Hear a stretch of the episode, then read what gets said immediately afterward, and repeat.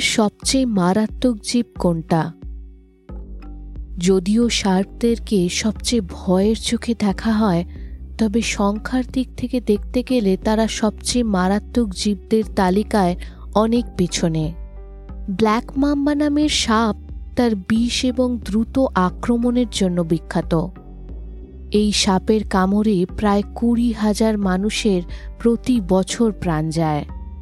Salt water crocodile যেমন ভয়ঙ্কর দেখতে, তেমনি মারাত্মক। তাদের মেজাজ অত্যন্ত গরম থাকে এবং সহজেই মানুষকে আক্রমণ করতে তারা সংকোচ করে না। এরা প্রায় তেইশ ফুট পর্যন্ত লম্বা হতে পারে এবং এদের ওজন এক টন অবধি হতে পারে। এদের বাইট ফোর্স তিন হাজার সাতশো পাউন্ডস পার স্কোয়ার ইঞ্চ এর হয়। যেটা টিরেক্স ডাইনোসরের সমান অনুমান করা হয়। সিসি ফ্লাই একটি ছোট্ট মাছি, যার কামড়ে আফ্রিকান স্লিপিং সিকনেস হয় এবং চিকিৎসা না করলে মানুষের মৃত্যু হয়। এদের জন্য প্রতি বছর প্রায় তিন হাজার পাঁচশো মানুষের প্রাণ যায়। তবে এদের থেকে অনেক বেশি মৃত্যু প্রতি বছর ঘটে একটি জীবের কারণে। যার কামড়ে malaria, chikungunya yellow fever dengue fever West Nile virus এবং জিকা ভাইরাসের মতো রোগ মানুষের হয়। তার নাম হল মশা। প্রতি বছর সাড়ে সাত লক্ষ মানুষের প্রাণ নেয় এই মশা। তবে যদি আপনি ভাবেন যে মশা পৃথিবীর সবচেয়ে মারাত্মক জীব, তবে আপনার আন্দাজ একেবারেই ভুল। এদের সবার থেকে অনেক বেশি মানুষের প্রাণ নেয় আরও একটি জীব, যার নাম হল মানুষ। চমকে গেলেন। মানুষও একটি জীব এবং পৃথিবীর ওপর মানুষের মৃত্যুর সবচেয়ে বড় কারণ সে নিজেই। এই তালিকায় মানুষ সবচেয়ে ওপরে আছে সেটার প্রতি কোনো সন্দেহ নেই। প্রতি বছর চার লাখের বেশি মানুষ খুন হয়। কেবল যুদ্ধতে দশ কোটি মানুষের প্রাণ গেছে, এটা আন্দাজ করা হয়।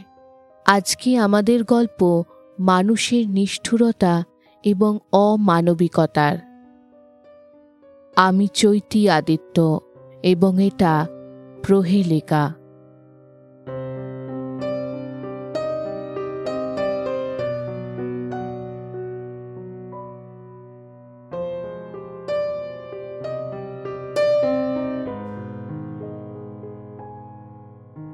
পৃথিবীর সবচেয়ে মারাত্মক যুদ্ধ।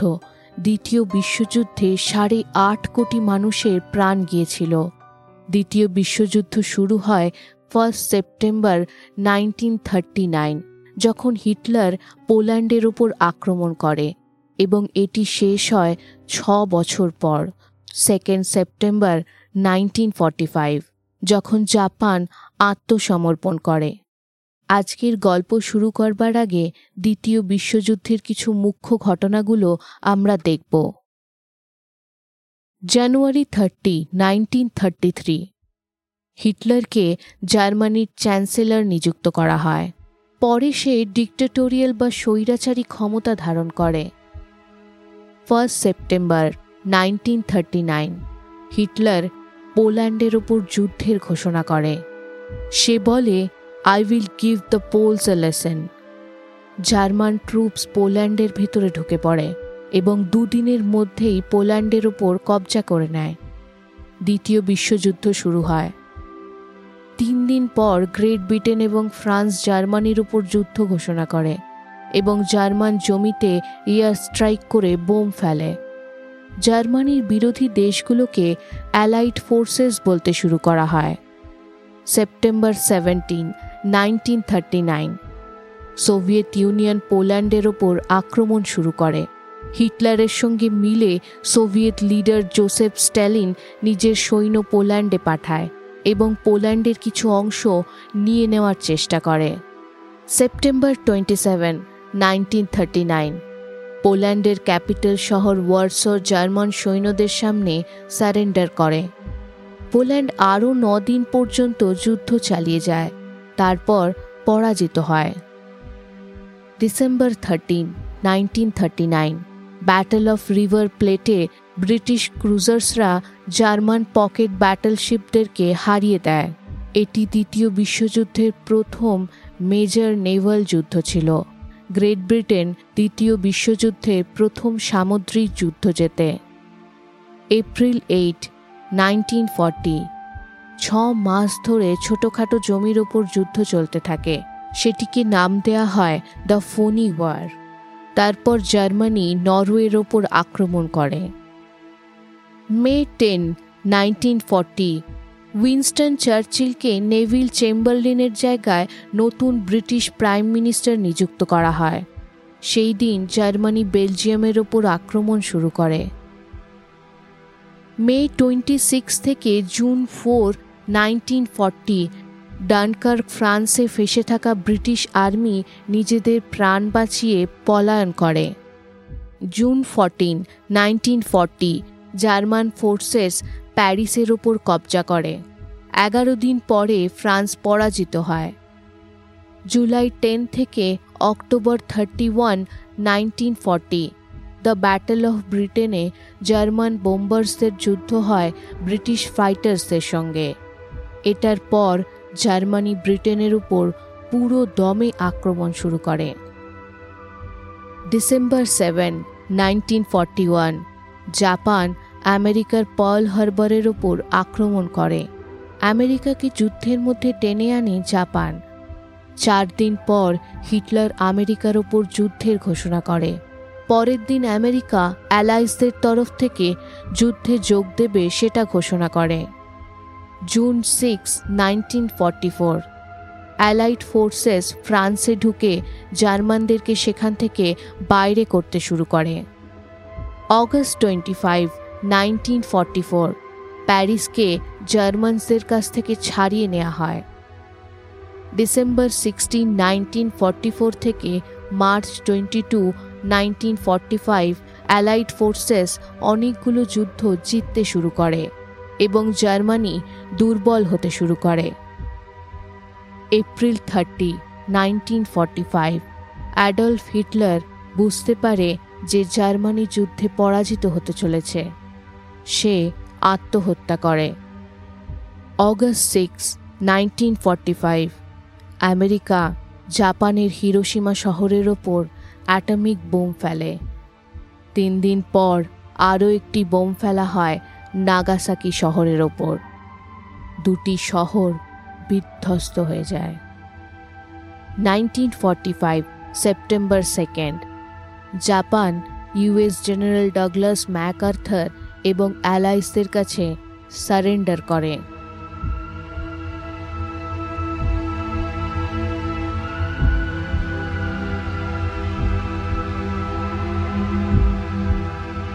অ্যাডালফ হিটলারের বর্ণপাতী ধারণা এবং জার্মানিকে গোটা পৃথিবীর সবচেয়ে শক্তিশালী দেশ বানানোর জন্য এই যুদ্ধের শুরু। জার্মানি পোল্যান্ডে হারানো অঞ্চল ফিরে পেতে এবং অবশেষে তাদের প্রতিবেশীকে শাসন করবার জন্য আক্রমণ করেছিল। পোল্যান্ডের ওপর আক্রমণ কেবল জার্মানির একটি প্রাথমিক পদক্ষেপ ছিল। তাদের শেষ উদ্দেশ্য ছিল গোটা পৃথিবীর ওপর শাসন। তবে জার্মানি এতগুলো দেশকে হারাতে পারবার বিশ্বাসের পেছনে ছিল তাদের ব্লিটসক্রিক স্ট্র্যাটেজি জার্মানি প্রথমে শত্রু দেশের ওপর এয়ার স্ট্রাইক করে প্রচুর পরিমাণে বোম ফেলত। এতে তারা শত্রুদের air capacity railroads communication line এবং গোলাবারুদের গুরুত্বপূর্ণ জায়গাগুলোকে তাদের লক্ষ্য বানাত এবং সেগুলো নষ্ট করে দিত। ঠিক তার পরে তারা তাদের বিশাল ট্যাঙ্কস এবং আর্টিলারি দিয়ে শত্রুদের বাকি সেনাকে শেষ করে দিত। তার পিছনে জার্মান ইনফ্যান্ট্রি ঢুকে গোটা এলাকাটার ওপর কবজা করে নিত। গোটা হামলাটি কয়েক ঘণ্টার মধ্যে শেষ হয়ে যেত। একবার শত্রুদের ওপর জয় করে নিলে হিটলার সেখানে নিজের বেস তৈরি করে নিত। সেখানে তারা সিকিউরিটি ফোর্সেস তৈরি করত, যাদের মুখ্য কাজ ছিল ন্যাৎসি চিন্তাধারার বিরোধীদের নির্মূল করা। এখান থেকেই শুরু হয় ন্যাৎসি কনসেন্ট্রেশন ক্যাম্পসের উদ্ভাবনা এবং নির্মাণ।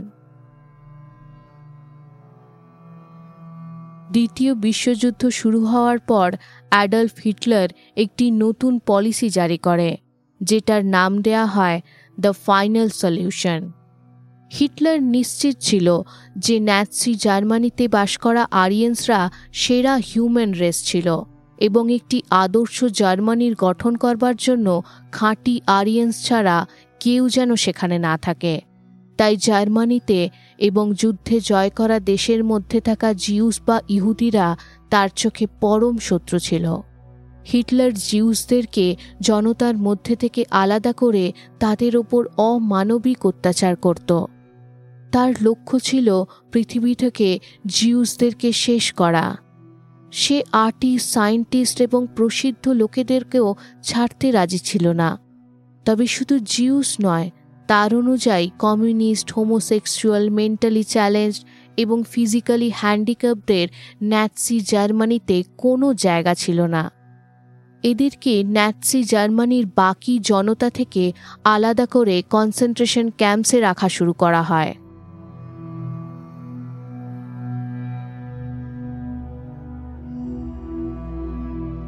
অশুইটস দক্ষিণ পোল্যান্ডের একটি শহর। এই শহরটিকে নাইনটিন ফর্টিতে জার্মান ফোর্স দখল করে নেয় এবং এখানে জার্মানি তৈরি করে তাদের সবচেয়ে বড় ন্যাটসি কনসেন্ট্রেশন এবং ডেথ ক্যাম্পস। অশুইট সিটলারের দ্য ফাইনাল সলিউশন নির্বাহ করবার জন্য একটি উপযুক্ত জায়গা ছিল। অশুইটসের মধ্যে চুয়াল্লিশটি প্যারালাল রেলওয়ে ট্র্যাকস ছিল। এবং এই রেলওয়ের মাধ্যমে জিউসদেরকে সারা ইউরোপ থেকে ধরে তাদের মৃত্যুর কাছে আনা হতো। হেনরিচ হিমলার ন্যাটসি প্যারামিলিটারি কপসের চিফ প্রথম ক্যাম্প তৈরি করবার আদেশ দেয় এবং এপ্রিল টোয়েন্টি সেভেন, নাইনটিন ফর্টিতে এটির নির্মাণ সম্পূর্ণ হয়। চোদ্দই জুন নাইনটিন ফর্টিতে কনসেন্ট্রেশন ক্যাম্পের মধ্যে প্রথম পোল্যান্ডের পলিটিক্যাল প্রিজনার্সদেরকে রাখা হয়। প্রথমে অসুইটস একটি ডিটেনশন সেন্টারের মতো কার্যরত ছিল, যেখানে পলিটিক্যাল প্রিজনার্সদেরকে রাখা হতো। তবে আস্তে আস্তে জায়গাটি ন্যাটসিদের শত্রুদের ধরে রাখার একটি ক্যাম্পে পরিণত হয়।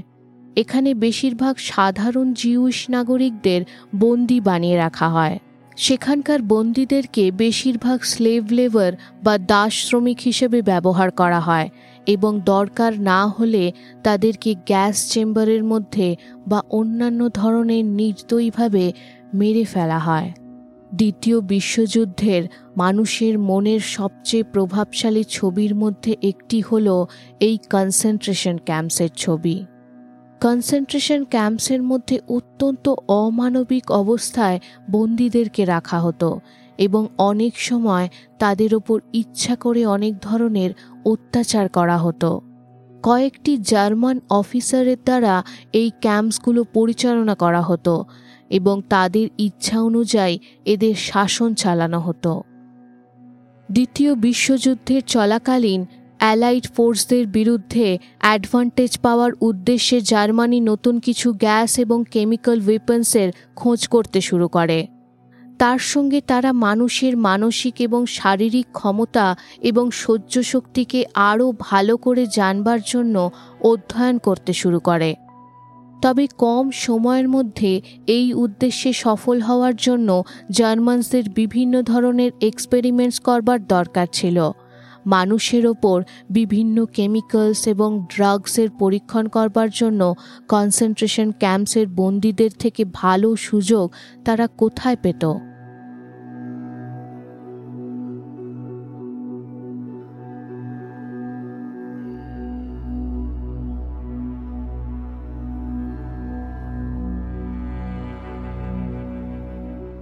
প্রায় দশ লক্ষ মানুষের প্রাণ যায়।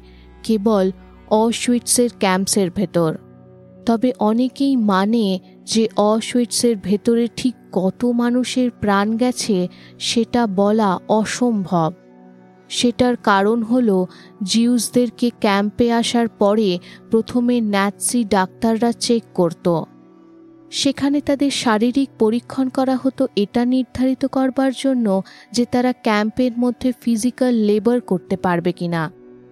তাদের মধ্যে কিছু মানুষেরা যাদেরকে কাজের জন্য আনফিট ঘোষিত করা হতো, যেমন গর্ভবতী মহিলা, ছোট বাচ্চারা বা বয়স্ক মানুষেরা, তাদেরকে সোজা শাওয়ার নিতে পাঠিয়ে দেওয়া হতো। তবে এই শাওয়ার্সগুলো আসলে গ্যাস চেম্বার ছিল, যেগুলো শাওয়ার্সের মতো করে সাজানো ছিল। সেখানে ঢোকার পর তাদেরকে সাইক্লোন বি গ্যাস দিয়ে মেরে দেয়া হতো। যাদেরকে অক্ষম ঘোষিত করা হতো এবং প্রথমেই মেরে ফেলা হতো, তাদেরকে সেখানে এসে থাকা কয়েদিদের মধ্যে ধরাই হতো না। সেই কারণে বলা যায় না যে আসলে কত মানুষের সেখানে প্রাণ গেছে।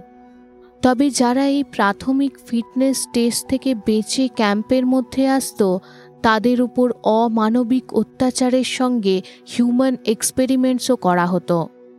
এই এক্সপেরিমেন্টসগুলোকে লিড করত এক জার্মান ডাক্তার, যার নাম ছিল জোসেফ মেঙ্গেলে মেঙ্গেলে অসুইটসে নাইনটিন ফর্টি থ্রি থেকে কাজ করতে শুরু করে। মেঙ্গেলেকে আরও একটি নামে চেনা হতো। তাকে বলা হতো এঞ্জেল অফ ডেথ তার একটি কুখ্যাত এক্সপেরিমেন্টের নাম হল দ্য টুইন এক্সপেরিমেন্টস টুইন এক্সপেরিমেন্টসকে পুরোপুরি বোঝবার জন্য আমাদেরকে আগে ইউজেনিক্স নামের আরও একটা কনসেপ্টকে বুঝে নিতে হবে। গৃহপালিত পশুদের মধ্যে সিলেক্টিভ ব্রিডিং করা হয়, তাদের দুধ দেওয়ার ক্ষমতা বাড়াবার জন্য বা বেশি শক্তিশালী ব্রিড তৈরি করবার জন্য। বেশি দুধ দেওয়া মাদা এবং বড় নরকে ব্রিড করলে বেশি দুধ দেওয়া সন্তান গরু তৈরি করা যেতে পারে। সিলেক্টিভলি ব্রিড করিয়ে অস্বাভাবিকভাবে ওজন বাড়া মুরগি তৈরি করলে মানুষের জন্য খাবারের উৎপাদন বাড়ানো যেতে পারে। দুটো একটু আলাদা প্রজাতির মাছেদের মধ্যে ব্রিডিং করলে হাইব্রিড মাছ তৈরি করা যেতে পারে যাদের ওজন তাড়াতাড়ি বাড়ে। যদি একটি ভালো স্নিফার ডগ তৈরি করতে হয়, তবে সবচেয়ে ভালো শোকার ক্ষমতা থাকা নর এবং সবচেয়ে ভালো শোকার ক্ষমতা থাকা মাদাকে সিলেক্টিভলি ব্রিডিং করানো হয়। তার ফলে তাদের সন্তান একটি উত্তম স্নিফার ডগ হওয়ার সম্ভাবনা বেড়ে যায়। এমনকি অনেক বৈজ্ঞানিকদের অনুযায়ী আজকের দিনের কুকুর নেকড়েদের বংশজ। তবে মানুষে শুধু সেই নেকড়েদেরকে তাদের কাছে থাকতে দিয়েছে যারা মানুষের প্রতি আক্রমক ছিল না এবং বেশি আনুগত্য ছিল।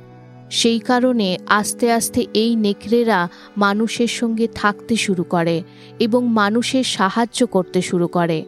তবে যেই নেকড়েরা পালন মানে না, তারা মানুষের থেকে দূরে জঙ্গলের মধ্যে থাকতে লাগে। এইভাবে কয়েক হাজার বছর পর আজ কুকুর এবং নেকড়ে দুটো সম্পূর্ণ আলাদা প্রজাতি হিসেবে গড়ে উঠেছে। যাই হোক মানে হলো যে মা বাবার মধ্যে থাকা ভালো গুণগুলোকে কীভাবে সন্তানের মধ্যে আনা যেতে পারে, সেটার পিছনের বিজ্ঞানটাকে যদি পুরোপুরি মানুষ বুঝতে পারে, তবে সেই বিজ্ঞানের সাহায্যে আরও উন্নত মানুষের বংশ তৈরি করা সম্ভব, যারা রোগ এবং বিকৃত মুক্ত হবে। এই বিজ্ঞানকে বলা হয় ইউজেনিক্স। হিটলারের চিন্তাধারার অনুযায়ী আরিয়ান্সদের সর্বশ্রেষ্ঠ বংশ হিসেবে পৃথিবীতে স্থাপিত করবার জন্য ইউজেনিক্সের অধ্যয়ন সবচেয়ে গুরুত্বপূর্ণ ছিল। ইউজেনিক্সের জগতে এগোবার জন্য সবচেয়ে জরুরি জ্ঞান হল মানুষের জিন্সের জ্ঞান। মানুষের শরীরে এবং মস্তিষ্কে কোন বৈশিষ্ট্যগুলি জিন্স থেকে আসে এবং কোনগুলো তার আশেপাশের পরিবেশ থেকে আসে, সেটা যদি পরিষ্কার করে জানতে পারা যায়, তবে সেই বৈশিষ্ট্যগুলোকে লক্ষ্য বানিয়ে সেগুলোকে আরও উন্নত করা সম্ভব। মেঙ্গেলের অনুযায়ী, ইউজেনিক্সের কঠিন রহস্যের চাবি লোকানো ছিল টুইন্সদের মধ্যে। রেলওয়ে প্ল্যাটফর্ম, যেখানে জিউসদেরকে ফিটনেস চেক করা হতো সেখানকার ডাক্তারদেরকে জানানো ছিল যে যদি তারা তাদের চেকিংয়ের সময় কোনো যমজ মানে টুইন্সদের জড়ি পায়, তবে যেন তারা তাদেরকে আলাদা করে রাখে। যমজদেরকে একটি আলাদা ঘরের মধ্যে রাখা হতো। সেখানে এই যমজদের জড়িগুলোর শরীরে সাপ্তাহিক কিছু পরিমাপন করা হতো। মেঙ্গেলে তাদেরকে কিছু কোয়েশ্চেনার দিত, যেগুলো তাদেরকে ভরতে হতো। মেঙ্গেলে বা তার অ্যাসিস্ট্যান্ট টুইন্সদের প্রতিদিন ব্লাড স্যাম্পল নিত। মেঙ্গেলে টুইন্সদেরকে ইচ্ছা করে স্কারলেট ফিভার বা টাইফাসের মতন মারাত্মক অসুখের ইঞ্জেকশন দিয়ে ইনফেক্ট করত এবং তারপর অন্যান্য অসুখের ওষুধের ইঞ্জেকশন দিয়ে দেখত যে সেই ওষুধগুলো তাদের ওপর কাজ করছে কিনা। সে যমজদের ওপর অনেক ধরনের অপারেশন করে দেখত যে ভিতর থেকে তাদের দুজনের মধ্যে কি পার্থক্য আছে? অপ্রয়োজনীয় অ্যাম্পিউটেশনস মানে হাত বা পা কেটে ফেলা হতো এই যমজ বাচ্চাদের। অনেক সময় এই অপারেশনসগুলো বিনা কোনো অ্যানাস্থেটিকের সাহায্যেই করা হতো। কিছু যমজদেরকে একসঙ্গে সেলাই করে দেওয়া হতো এবং দেখা হতো যে এমনি করে তাদেরকে কো জয়েন্ট টুইন্সে পরিণত করা যায় কিনা। কো জয়েন্ট টুইন্স হল এক ধরনের টুইন্স যাদের শরীরের কোনো অংশটি জন্ম থেকেই জোড়া থাকে। সেটা অনেক সময় মাথা থেকে, পিঠ থেকে বা কাঁধ থেকে জোড়া থাকতে পারে। তাদের চোখের মধ্যে অন্য রঙের ডাই ইনজেক্ট করে দেখা হতো যে এরকম করে তাদের চোখের রং পাল্টানো যায় কিনা। এই এক্সপেরিমেন্টসগুলোর কারণে মৃত্যু হয়ে যাওয়া সাধারণ ব্যাপার ছিল কনসেন্ট্রেশন ক্যাম্পসের ভিতরে। একবার যমজদের মধ্যে একজন মারা গেলে দ্বিতীয় যমজকেও মেরে দেয়া হতো এবং অটোপসি করে তাদের ইন্টারনাল অর্গানসগুলোর তুলনা করা হতো। অসুইটস থেকে বেঁচে ফিরে আসা একজন বন্দি পরে বলে, মেঙ্গেলে নিজের হাতে এক রাতে চোদ্দটি যমজ বাচ্চাদেরকে মেরে ফেলে, তাদের হৃদয়ের মধ্যে ক্লোরোফর্ম ইনজেক্ট করে। প্রায় তিন হাজারটি টুইন্সদের অসুইটস কনসেন্ট্রেশন ক্যাম্পসের মধ্যে রাখা হয়েছিল। তার মধ্যে কেবল দুশোটি টুইন্স সেখান থেকে বেঁচে ফিরে আসে।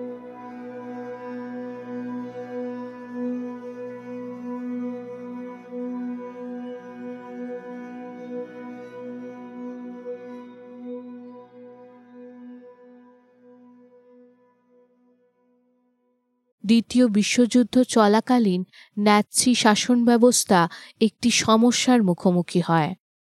যুদ্ধে তাদের সৈনিকদের বিভিন্ন রকমের ব্যাটলফিল্ড ইনজিওরিজ হয়। সেই ইনজিওরির মধ্যে ব্যাকটেরিয়াল ইনফেকশন হয়ে যাওয়ার কারণে অনেক সময় সৈনিকদের হাত পা কেটে বাদ দিতে হয় এবং কিছু ক্ষেত্রে তাদের প্রাণও যায়। এই ব্যাকটেরিয়াল ইনফেকশনগুলোর মধ্যে সবচেয়ে মারাত্মক ছিল গ্যাস গ্যাংরিন। গ্যাস গ্যাংরিন এক ধরনের ব্যাকটেরিয়াল ইনফেকশন যাতে রোগীর টিস্যুর মধ্যে গ্যাস তৈরি হয়।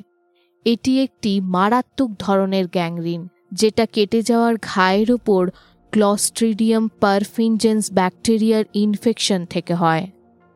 দ্বিতীয় বিশ্বযুদ্ধে দশজন আহত সৈনিকদের মধ্যে একজনের গ্যাস গ্যাংরিন হতো এবং প্রতি দশজন গ্যাস গ্যাংরিন হওয়া রুগীদের মধ্যে দুজন মারা যেত। গ্যাস গ্যাংরিনের কারণে মোট এক লাখ জার্মান সৈনিকদের প্রাণ গেছিল। জার্মানদের জন্য এটা একটি বড় সমস্যা হয়ে দাঁড়িয়েছিল এবং সেই কারণে ন্যাৎসি শাসন ব্যবস্থা ডাক্তার এবং বৈজ্ঞানিকদেরকে এটার জন্য কোনো কার্যকর ওষুধ খোঁজবার আদেশ দেওয়া হয়। জার্মান ডাক্তাররা দু ধরনের মাস্কোস্কেলিটাল এক্সপেরিমেন্টস করবে, এটা ঠিক করে।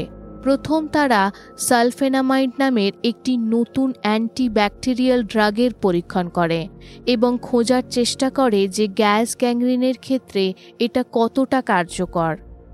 দ্বিতীয়, তারা বোন, মাসেল এবং নার্ভ রিজেনারেশন অধ্যয়ন করে এবং একজন মানুষের অঙ্গ অন্য মানুষের দেহের সঙ্গে জোড়া সম্ভব কিনা সেটা বোঝার জন্য পরীক্ষণ শুরু করে। প্রফেসর কার্ল গেভার্ট যিনি ইউনিভার্সিটি অফ বার্লিনের ডিপার্টমেন্ট অফ অর্থোপেডিক সার্জারির প্রমুখ ছিলেন এবং যিনি জার্মানির সেই সময়কার সেরা অর্থোপেডিক সার্জন ছিলেন, তিনি এই গ্যাস, গ্যাংরিন এবং সালফেনামাইন্ড এক্সপেরিমেন্টসগুলোকে রেবেন্সব্রুক কনসেন্ট্রেশন ক্যাম্পে পরিচালনা করেন। এই কনসেন্ট্রেশন ক্যাম্পটি বার্লিন থেকে নব্বই কিলোমিটার দূর উত্তরে ছিল। প্রায় এক লক্ষ তিরিশ হাজার মহিলা এবং বাচ্চারা এই ক্যাম্পে থেকে গিয়েছিল। সেই কারণে রেবেন্সব্রুক কনসেন্ট্রেশন ক্যাম্প মহিলাদের সবচেয়ে বড় কনসেন্ট্রেশন ক্যাম্প বলা যেতে পারে। সেখানকার বন্দীদেরকে জার্মানির মধ্যে থেকে এবং জার্মানির দখল করা অন্যান্য ইউরোপিয়ান দেশ থেকে ধরে আনা হয়েছিল। তাদের মধ্যে চল্লিশ হাজার পোলিশ ছিল এবং ছাব্বিশ হাজার জিউইশ ছিল।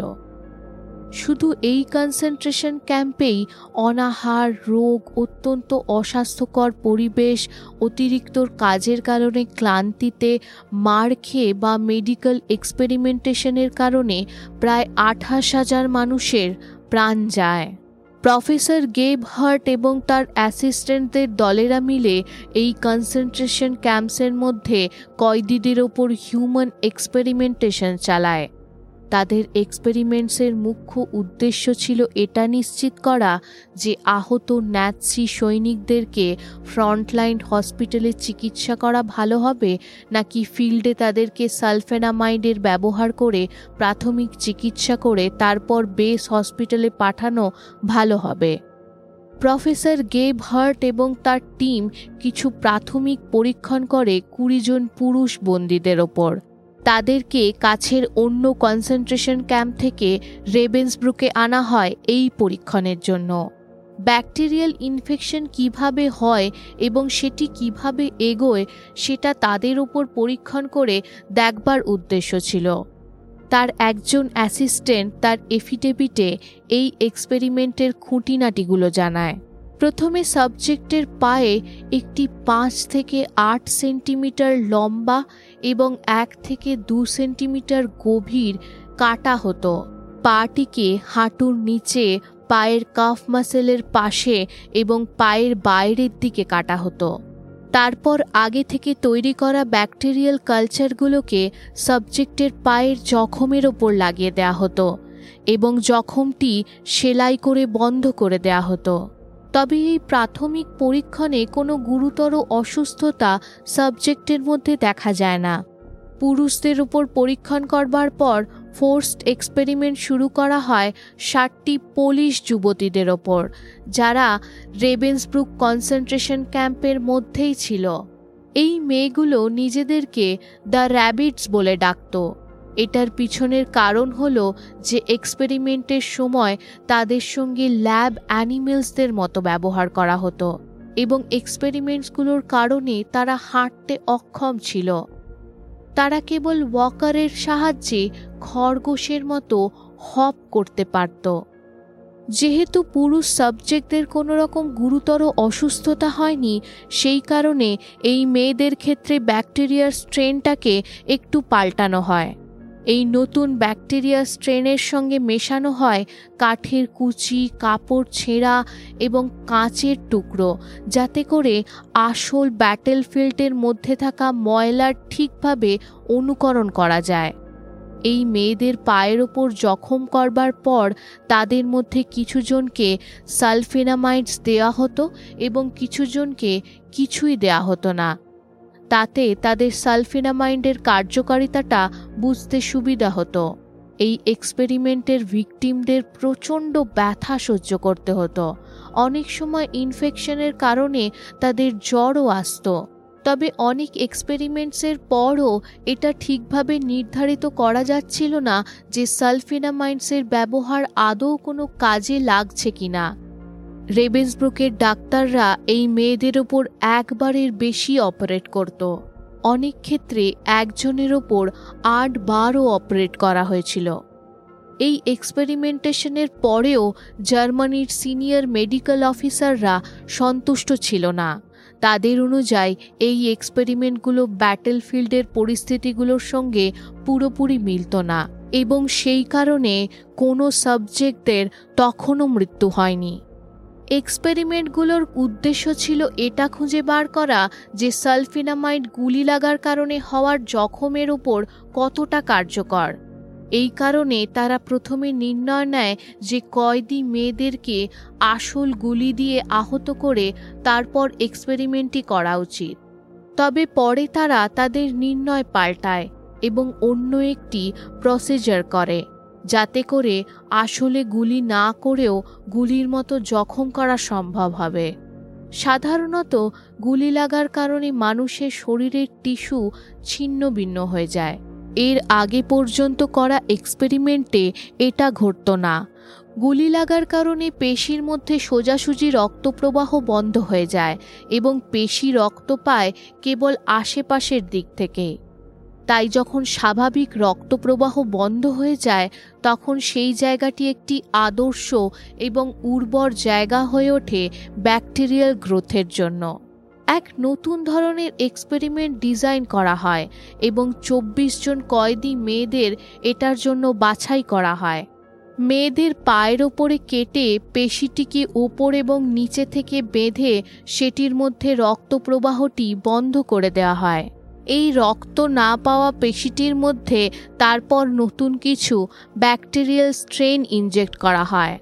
এই এক্সপেরিমেন্টসগুলোর কারণে মেয়েগুলোর মারাত্মক ধরনের ইনফেকশন হয় এবং পাঁচজনের মৃত্যুও হয়। বলা যেতে পারে যে এবারে জার্মান সিনিয়র মেডিকেল অফিসাররা এক্সপেরিমেন্টের রেজাল্টসে অত্যন্ত সন্তুষ্ট হয়। বারবারা পেট্রিক নামের এক কয়েদিকে শুধু উনিশশো বিয়াল্লিশ সালে পাঁচবার অপারেট করা হয়। এই কারণে তার লেফট লোয়ার লিম্প প্যারালাইজ হয়ে যায়। তার বয়স মাত্র ষোলো বছর ছিল এবং র্যাবিটসদের মধ্যে সে সবচেয়ে কম বয়সী ছিল। প্রথম কিছু এক্সপেরিমেন্টসের পর যদিও সে বেঁচে যায়, তবে শেষে বাইশ বছর বয়সে তার মৃত্যু হয়। অগাস্ট বারো নাইনটিন ফর্টি সিক্সে ইয়াদভিগা কামিন্সকা নামের একজন মহিলা যে কনসেন্ট্রেশন ক্যাম্প থেকে যুদ্ধ শেষ হওয়ার পরে বেঁচে বেরিয়ে এসছিল, সে তার নিজের অভিজ্ঞতা জানায়। সে বলে, কীভাবে তার ওপর রেবেন্সব্রুক কনসেন্ট্রেশন ক্যাম্পে দুবার অপারেশন করা হয়েছিল? দুবারই তার পায়ের ওপর কিছু সার্জারি করা হয়েছিল। তবে ঠিক কী প্রসিজিওর করা হয়েছিল সেটা তাকে জানানো হয়নি। দুবারই তার প্রচণ্ড যন্ত্রণা হয়েছিল এবং সার্জারির পরে তার খুব জ্বর এসছিল। তবে তার সত্ত্বেও তাকে কোনো রকম মেডিকেল কেয়ার দেওয়া হয়নি। সে বলে যে তার পায়ে চার মাস পর্যন্ত ইনফেকশন ছিল এবং তার পা থেকে পুঁজ বেরোতো। কি কারণে তার উপর এই অপারেশন করা হয়েছিল সেটার উত্তরে তাকে জানানো হয় যে সে একজন কম বয়সী মেয়ে হওয়ার কারণে এবং একজন পুলিশ দেশভক্ত হওয়ার কারণে তাকে এই এক্সপেরিমেন্টসের জন্য বাছা হয়েছিল।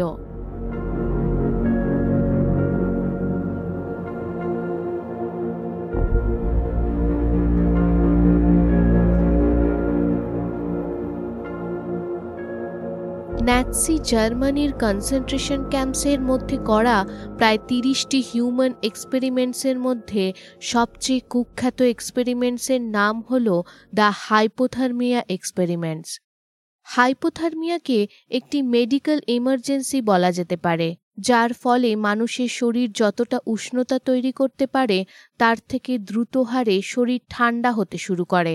এর কারণে শরীরের তাপমান খুব তাড়াতাড়ি কমে যায় এবং মানুষের মৃত্যু হয়। এই এক্সপেরিমেন্টসগুলো ডাচাও কনসেন্ট্রেশন ক্যাম্পের ভিতরে করা হয় অগস্ট নাইনটিন টু এবং মে নাইনটিন ফর্টি এর মাঝে জার্মান এয়ারফোর্সের ক্রু মেম্বার্সদের অনেক সময় গুলি লাগার পর তারা ঠান্ডা জলের মধ্যে পড়ত। তাদেরকে কীভাবে বাঁচানো যেতে পারে সেটা খুঁজে বার করা মুখ্য উদ্দেশ্য ছিল এই হাইপোথার্মিয়া এক্সপেরিমেন্টসের। এই এক্সপেরিমেন্টসগুলো করা হয় বিভিন্ন ধর্ম এবং দেশের পুরুষ সিভিলিয়ান প্রিজনার্সদের ওপর। এক্সপেরিমেন্টসে তাদের অংশগ্রহণ বেশিরভাগ জোরপূর্বক করানো হতো, তবে কিছু ক্ষেত্রে সাবজেক্টরা নিজের ইচ্ছাই এই পরীক্ষণগুলোতে অংশগ্রহণ করত। এর বিনিময়ে তাদের ক্যাম্প থেকে ছেড়ে দেওয়া বা মৃত্যু থেকে রেহাই দেওয়ার আশা দেওয়া হতো। তবে এই আশা খুব কমই পূর্ণ করা হতো। এই হাইপোথার্মিয়া এক্সপেরিমেন্টসগুলোকে লিড করে সিগমন্ড র্যাশার নামের এক German SS doctor. Hypothermia experiments ছাড়াও র্যাশার অন্য মারাত্মক এক্সপেরিমেন্টস কন্ডাক্ট করেছিল, যার মধ্যে হাই অল্টিটিউড এবং ব্লাড কোয়াগুলেশন এক্সপেরিমেন্টসও পড়ে। র্যাশার জার্মান শাসন ব্যবস্থার মধ্যে অত্যন্ত ক্ষমতাশালী ছিল এবং তার সিনিয়ররাও তাকে মেনে চলত। এটার কারণ ছিল তার বউ, যার ডাইরেক্ট কানেকশন ছিল এসএস লিডার হেনরিচ হিমলারের সঙ্গে। তাই হিমলারের প্রশ্রয়ে র্যাশার তার হিউম্যান এক্সপেরিমেন্টেশন কনসেন্ট্রেশন ক্যাম্পসের মধ্যে চালিয়ে যেতে পারত।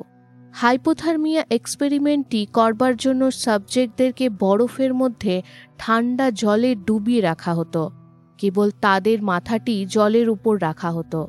কিছু সাবজেক্টদেরকে অ্যানাস্থেশিয়া দেয়া হতো, কিছুদেরকে সম্পূর্ণ সজ্ঞানে জলের মধ্যে ডোবানো হতো। কিছুজনকে জামা কাপড় পরে জলে ডোবানো হতো এবং এটা দেখা হতো যে তারা নগ্ন সাবজেক্টদের থেকে কতক্ষণ বেশি বাঁচতে পারে।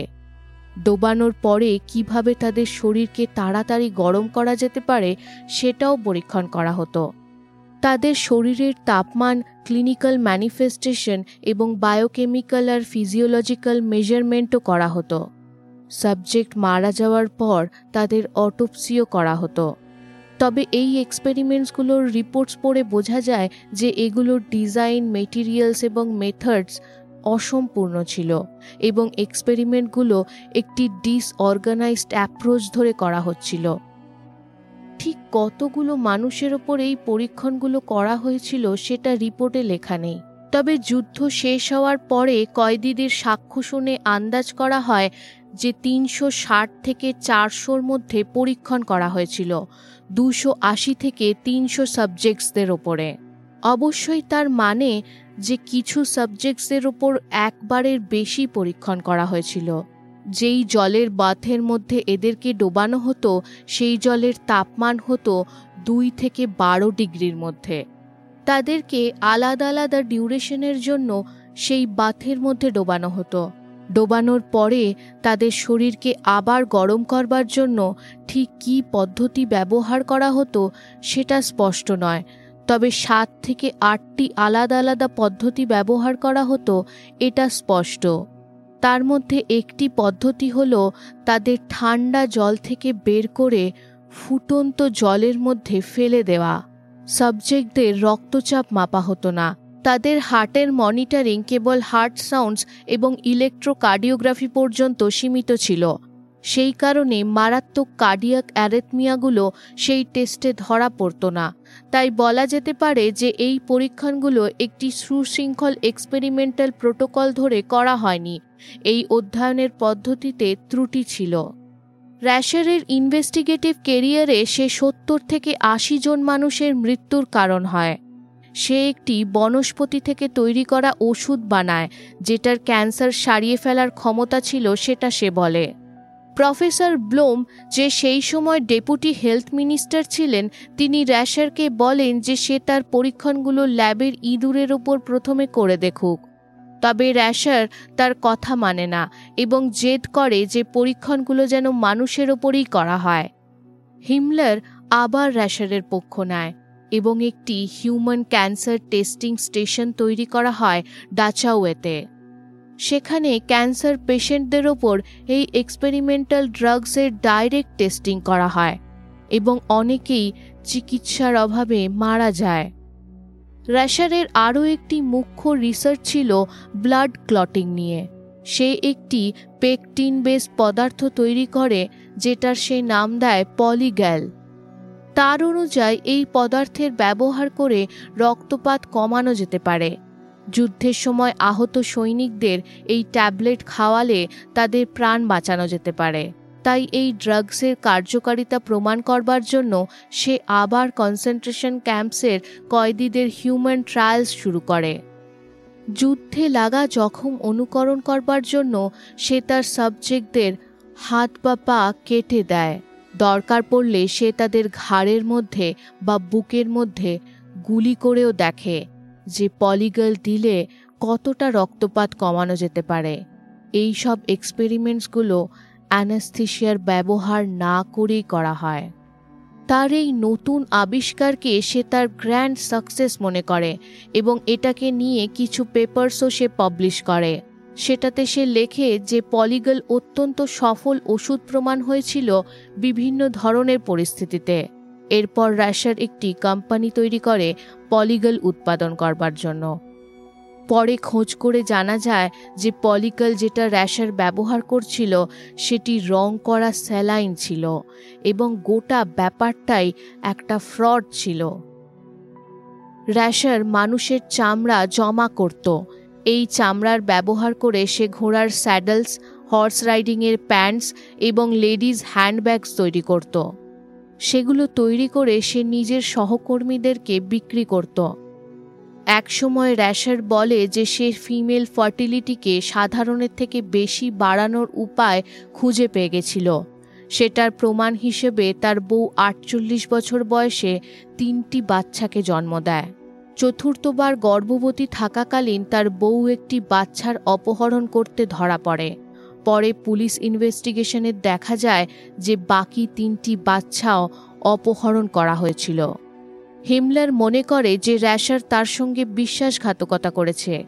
বাচ্চাদের অপহরণ টাকা পয়সার জালিয়াতি, তার নিজেদের অ্যাসিস্ট্যান্টদের খুন সায়েন্টিফিক ফ্রড এই সব আরোপে তাকে দোষী ঘোষিত করা হয়। হিমলারের আদেশে ছাব্বিশে এপ্রিল নাইনটিন ফর্টি ফাইভে ছত্রিশ বছর বয়সী ডক্টর র্যাশার এবং তার স্ত্রীকে মৃত্যুদণ্ড দেওয়া হয়।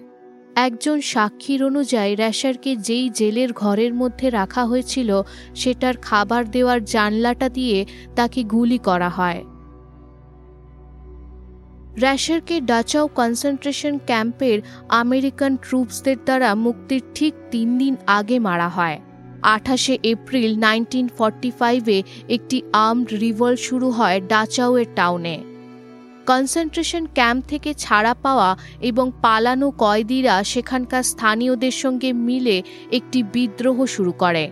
সকাল সাড়ে আটটার সময় বিদ্রোহীদের দলেরা টাউন হলের ওপর ক্যাপচার করে নেয়।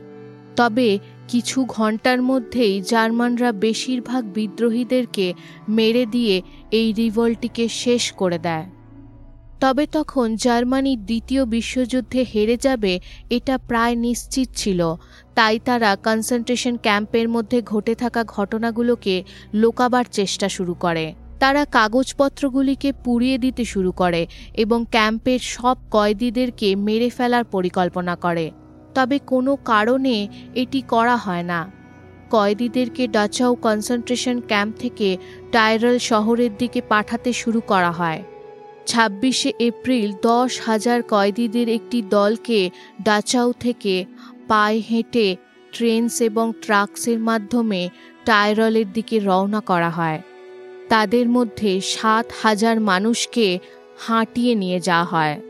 এক হাজারেরও বেশি কয়েদিরা এই যাত্রাটি পূরণ করতে পারে না এবং তাদের রাস্তাতেই মৃত্যু হয়। ছাব্বিশে এপ্রিল কার্ল রিমার নামের এক কয়েদি সেই কনসেন্ট্রেশন ক্যাম্প থেকে পালাতে সক্ষম হয়। সে আমেরিকান সৈনিকদের কাছে পৌঁছে যায় এবং তাদের কাছ থেকে সাহায্য চায়। আঠাশে এপ্রিল ডাচাউ কনসেন্ট্রেশন ক্যাম্পকে আমেরিকানরা দখল করে নেয়। বলা হয় যে সারেন্ডার করার পরেও আমেরিকান সৈনিকরা জার্মান গার্ডদেরকে মেরে ফেলে। অ্যালাইড ফোর্সেসরা আস্তে আস্তে যুদ্ধে জিততে শুরু করে এবং জার্মানি হারতে শুরু করে। এক এক করে সব কনসেন্ট্রেশন ক্যাম্পসগুলোকে ন্যাৎসি জার্মানির হাত থেকে ছাড়িয়ে নেওয়া হয়। নাইন জানুয়ারি নাইনটিন থেকে United States of America, Nuremberg, জার্মানিতে বিভিন্ন কনসেন্ট্রেশন ক্যাম্পসের মধ্যে ঘটে থাকা হিউম্যান এক্সপেরিমেন্টেশন নিয়ে বিচার শুরু করে। এই বিচারটিকে নাম দেওয়া হয় ডক্টরস ট্রায়ালস মোট তেইশ জন সন্দিগ্ন অপরাধীকে এই ট্রায়ালসের মাধ্যমে বিচার করা হয়। তার মধ্যে কুড়ি জন মেডিকেল ডাক্তার। তাদের ওপর আরোপ ছিল ন্যাটসি হিউম্যান এক্সপেরিমেন্টেশন এবং ইউথেনেশিয়ার আড়ালে গণহত্যা। কোর্ট এদের মধ্যে সাতজনকে নির্দোষ ঘোষিত করে। নজনকে হয় আজীবন কারাদণ্ড দেওয়া হয় বা পনেরো বছর কারাদণ্ড দেওয়া হয়। সাতজনকে মৃত্যুদণ্ড দেওয়া হয়। এর মধ্যে ছিল কার্ল গেভহার্ড যে রেবেন্সব্রুক এবং অসুইটসে মাস্কোস্কেলিটাল এক্সপেরিমেন্টস এবং সালফেনামাইড এক্সপেরিমেন্টসগুলোর জন্য দায়ী ছিল। গেবহার্টকে বাকি সবার সঙ্গে second June nineteen forty eight Landsberg প্রিজনে ফাঁসি দেওয়া হয়। জোসেফ মেঙ্গেলে মানে এঞ্জেল অফ ডেথ যে অসুইটস কনসেন্ট্রেশন ক্যাম্পের টুইন্স এক্সপেরিমেন্টসগুলোর জন্য দায়ী ছিল, সে যুদ্ধ শেষ হওয়ার পরে ধরা পড়ে যাওয়ার ভয়ে সাউথ আমেরিকায় পালিয়ে যায়। প্রথমে সে বুনোজ অ্যারিজে থাকে এবং পরে নাইনটিন ফিফটি নাইনে সে প্যারাগুয়ে চলে যায়। উনিশশো ষাট সালে যখন তার পিছু ওয়েস্ট জার্মানি, ইসরায়েল এবং ন্যাটসি হান্টাররা করছিল, তখন মেঙ্গেলে ব্রাজিলে পালিয়ে যায়। বহু বছর ধরে মেঙ্গেলে লুকিয়ে বেড়ায়। শেষে নাইনটিন সেভেন্টি নাইনে বার্টিওগার কাছে সাঁতার কাটার সময় স্ট্রোক হয়ে সে জলে ডুবে মারা যায়। তাকে উলফক্যাং জেরহাট নামে কবর দেয়া হয়। নাইনটিন এইট্টি ফাইভে ফরেন্সিক ইনভেস্টিগেশন করে নিশ্চিত করা হয় যে কবরটি সত্যি ম্যাঙ্গেলেরই ছিল।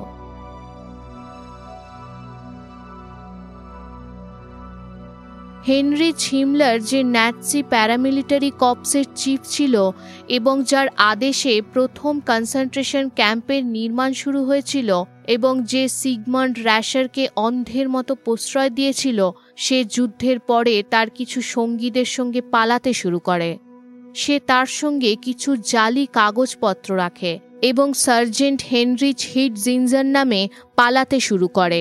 একুশে মে নাইনটিন ফর্টি ফাইভে হিমলারকে একটি চেকপোস্টে আটকানো হয়। তার আইডেন্টিটি কাগজের ওপর একটি স্ট্যাম্প ছিল, যেটা ব্রিটিশ মিলিটারি ইন্টেলিজেন্সরা জানত যে জার্মানরা জালি কাগজ তৈরি করবার জন্য ব্যবহার করত। সেখানে ডিউটি অফিসার তার রেগুলার ইন্টারোগেশন শুরু করতেই হিমলার মেনে নেয় যে সে কে ছিল। তার প্রাথমিক চেকিংয়ের পর তাকে ডাক্তারের কাছে পাঠানো হয় মেডিকেল এক্সামিনেশনের জন্য। ডাক্তার হিমলারের মুখের ভেতরটা পরীক্ষণ করতে চায়। হিমলার তাকে তার মুখটা খুলতে দেয় না এবং তার মুখটা সরিয়ে নেয়।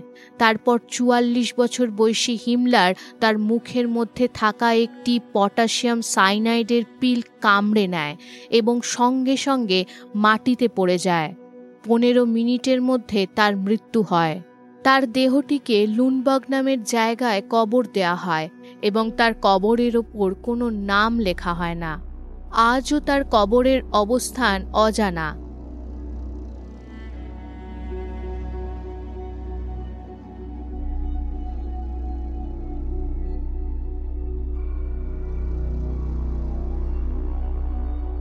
ন্যাটসি কনসেন্ট্রেশন ক্যাম্পের মধ্যে করা হিউম্যান এক্সপেরিমেন্টেশন মেডিকেল রিসার্চের আড়ালে লোকানো মানুষের হিংস্রতা এবং নৃশংসতার একটি প্রদর্শনী। এই এক্সপেরিমেন্টেশনের জন্য অনেক নির্দোষ মানুষকে অকল্পনীয় যন্ত্রণার মধ্যে দিয়ে যেতে হয়েছে। কয়েক লক্ষ মানুষের প্রাণ গেছে।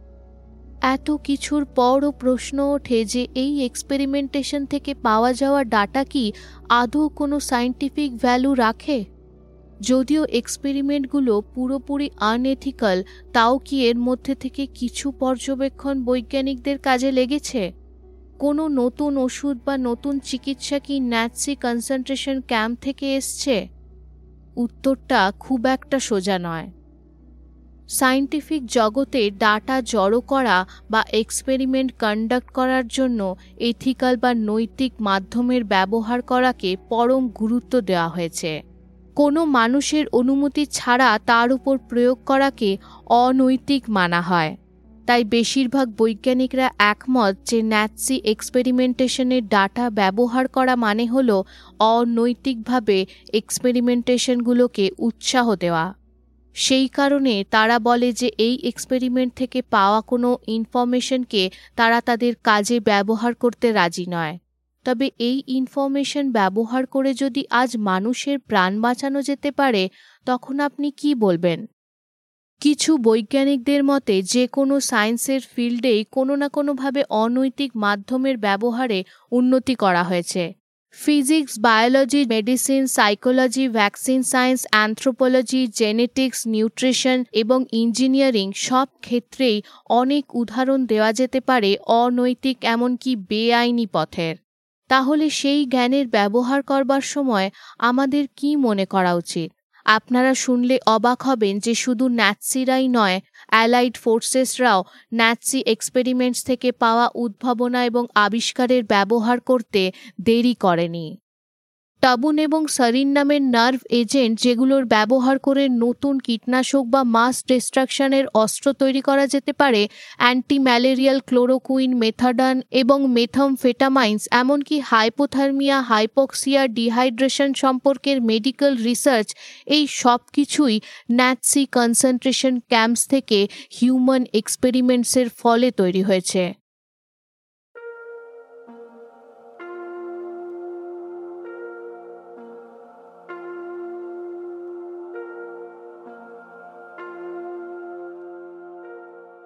নাৎসিরা একা নয়, তাদের অনৈতিক রিসার্চে। নাইনটিন থার্টি টুতে চল্লিশ বছর পর্যন্ত অ্যালাবামার টাস্কিগি ইউনিভার্সিটির ডাক্তাররা সিফিলিস রোগের রিসার্চ চালায় গরিব কালো লোকেদের ওপর। তাদেরকে ইচ্ছা করে প্রথমে সিফিলিস রোগ দেওয়া হয় এবং রোগটা তাদের শরীরে কীভাবে বাড়ে সেটা দেখার জন্য তাদেরকে কোনো ওষুধ দেওয়া হয় না। অ্যান্টিবায়োটিক পেনিসিলিন যেটা সিফিলিস রোগকে সারিয়ে ফেলতে পারত, সেটার আবিষ্কার তখন হয়ে গেছিল, তবে তাও তাদেরকে সেই ওষুধ দেওয়া হয় না। এরকম অনেক মেডিকেল রিসার্চের উদাহরণ দেওয়া যেতে পারে।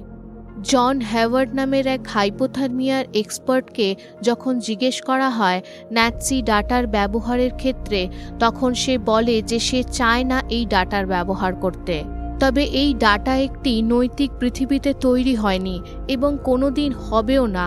অনেক চিন্তার পরে তার মনে হয় যে এই ডাটা ব্যবহার না করাটাও অতটাই ভুল হবে যতটা এটার ব্যবহার করাটা হবে। আমাদের হয়তো মনে হতে পারে যে আনএথিক্যাল সায়েন্টিফিক রিসার্চ পুরনো যুগের কথা এবং এই একবিংশ শতাব্দীর সব রিসার্চ এথিক্যালি কন্ডাক্ট করা হয়। তবে আসলে এই ধারণাটি ভুল। Centre for Research on Multinational কর্পোরেশনের দু হাজার আট সালের একটি রিপোর্টে এ ধরনের আনএথিক্যাল ট্রায়ালসের কথা উল্লেখ করা আছে, যেটা India, Nigeria, Russia, Argentina, Nepal এবং অন্যান্য দেশে করা হয়েছিল। এই রিপোর্টে চোদ্দ জন মহিলাদের আনরিপোর্টেড মৃত্যুর কথা উল্লেখ করা আছে, যেটার কারণ ছিল অ্যান্টি এইচআইভি ট্রান্সমিশন ড্রাগসের ট্রায়াল রিপোর্টে আরও উল্লেখ করা আছে যে স্ট্রেপ্টোকাইনিস নামের একটি অ্যান্টিক্লটিং ড্রাগের ট্রায়ালসের সময় হায়দ্রাবাদ, ইন্ডিয়াতে আটজন লোকের মৃত্যু হয়। তারা কেউ জানতো না যে তারা একটি বৈজ্ঞানিক এক্সপেরিমেন্টে অংশগ্রহণ করেছে। আনএথিক্যালভাবে জড়ো করা ডাটার ব্যবহার করে কিছু ভালো করবার চেষ্টা করার মধ্যে কিছু দ্বিধা আছে। ভাবা যেতে পারে যে এটা আমাদের সেই অপরাধে ভাগিদার বানায় বা হয়তো এটা ভবিষ্যতের বৈজ্ঞানিকদেরকে সংকেত দেয় যে অনুমতি নেওয়ার থেকে ভালো, পরে ক্ষমা চেয়ে নেওয়া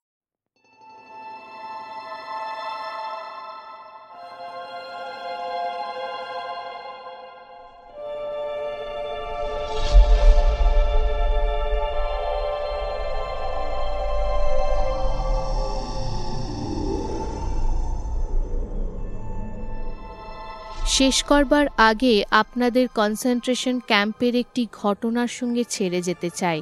সেখানকার বন্দীদের মানসিক অবস্থা কি ছিল, সেটার একটি ঝলক দেখতে পাওয়া যাবে। Twenty seven January nineteen forty ফাইভে অশুইটস কনসেন্ট্রেশন ক্যাম্পকে ন্যাটসিদের কাছ থেকে মুক্ত করে হান্ড্রেড ইনফেন্ট্রি ডিভিশন সৈনিকরা কয়েদিদেরকে ছাড়বার জন্য যখন ক্যাম্পের ভিতরে ঢোকে, তখন তারা যা দেখে সেটাকে তারা পরে নরকের দর্শন বলে ব্যাখ্যা করে। ভেতরে তারা বাঙ্ক বেডের ওপর আদমরা কিছু মানুষ দেখতে পায়, যারা প্রায় কঙ্কাল হয়ে গেছিল। তাদের হাড়ের ওপর কেবল চামড়ার একটি পরদ মাত্র লেগেছিল। তাদের গা উকুনে ভর্তি ছিল। ঘরের ভিতরে মেঝের ওপর ইঁদুর ঘুরে বেড়াচ্ছিল এবং মানুষের মলের দুর্গন্ধে ঘরটি ভরা ছিল। জীবিতরা মৃতদের সঙ্গেই সেই ঘরগুলোর মধ্যেই বাস করছিল। যখন সৈনিকরা ভেতরে ঢোকে, তখন প্রথমে ক্যাম্পের কয়েদিরা তাদেরকে লক্ষ্যই করে না, যেন তাদেরকে দেখতেই পাচ্ছে না। জর্জি এলিজাভেস্কি নামের একজন সোভিয়েত সৈনিক একটি ঘরের ভেতরে ঢোকে কয়েদিদেরকে বের করবার জন্য। ঢুকে সে কয়েদিদের ইংলিশে বলে যে তারা স্বাধীন এবং তারা যেতে পারে। তবে সেটা শুনে তারা কোনো উত্তর দেয় না। তাই এলিজাভেস্কি রাশিয়ান, পোলিশ, জার্মান এবং ইউক্রেনিয়ান ভাষায় তাদেরকে বোঝানোর চেষ্টা করে। তাও তারা কোনো প্রতিক্রিয়া দেখায় না। তারপর সে ইডিশ ভাষায় বলাতে লক্ষ্য করে যে কয়েদিগুলো তার কাছ থেকে দূরে সরে যাচ্ছে এবং লুকোতে শুরু করছে। আসলে তারা মনে করছিল যে এটা ন্যাৎসিদের তাদেরকে প্রতারিত করবার কোনো চেষ্টা এবং বেরোলেই তাদেরকে মেরে দেয়া হবে। যখন জর্জি এলিজাভেস্কি বলে যে সে একজন সোভিয়েত কর্নাল এবং একজন জিউ, তখন শেষে তারা তাকে বিশ্বাস করে এবং বেরোতে শুরু করে। তাদেরকে স্বাধীন করা হচ্ছে সেটা বোঝবার পর তারা সৈনিকদের কাছে ছুটে আসে এবং তাদের পা জড়িয়ে ধরে। তাদের জুতোয় তারা চুমু খায় এবং আনন্দে কাঁদতে শুরু করে। তাদের মধ্যে বেশিরভাগ মানুষ ভাবেনি যে তারা কোনো দিন বেঁচে সেখান থেকে বেরোতে পারবে। দ্বিতীয় বিশ্বযুদ্ধ এবং ন্যাৎসি কনসেন্ট্রেশন ক্যাম্প মানুষের অমানবিকতার একটি পরম উদাহরণ।